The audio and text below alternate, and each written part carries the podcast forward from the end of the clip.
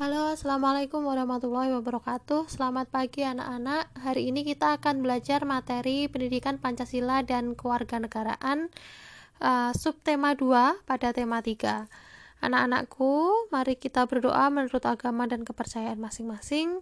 Berdoa dimulai.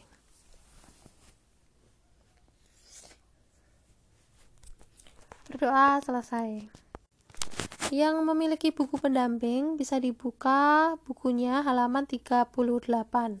Pada halaman 38, kita akan mempelajari kompetensi dasar 3.3 menelaah keberagaman sosial budaya di masyarakat. Seperti yang kita ketahui anak-anak bahwa Indonesia memiliki ribuan pulau dengan ribuan budaya. Nah, kenapa orang-orang yang memiliki perbedaan seperti perbedaan agama, suku bangsa, usia, pekerjaan itu dapat saling membantu dan bekerja sama?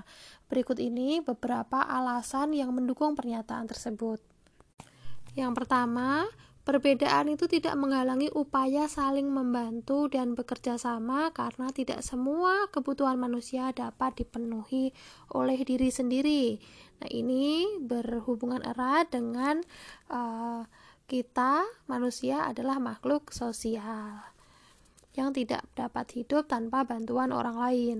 Yang kedua, semua orang dapat bekerja sama sekali sekalipun berbeda agama, suku, adat, istiadat, dan pekerjaan untuk memenuhi kebutuhan hidup bersama.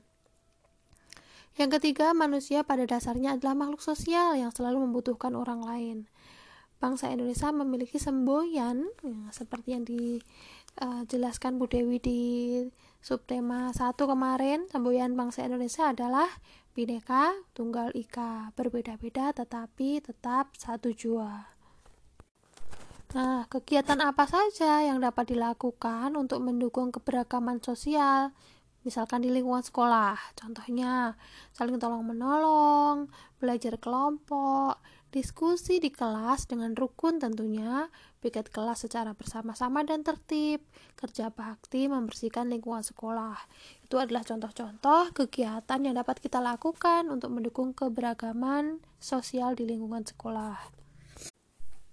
Nah, Indonesia memiliki keberagaman itu tadi ternyata ada manfaatnya ya antara lain dapat memperkaya hasanah budaya Indonesia menjadi ciri khas bangsa Indonesia kekayaan bangsa Indonesia dan warisan budaya Indonesia yang tidak dimiliki oleh negara-negara lain. Sehingga apa?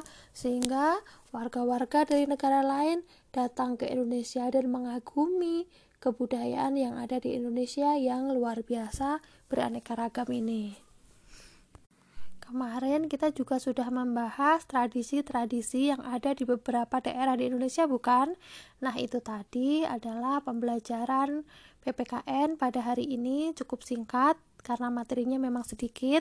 Nanti kita akan lanjut ke pembelajaran bahasa Indonesia. Sekian, wassalamualaikum warahmatullahi wabarakatuh.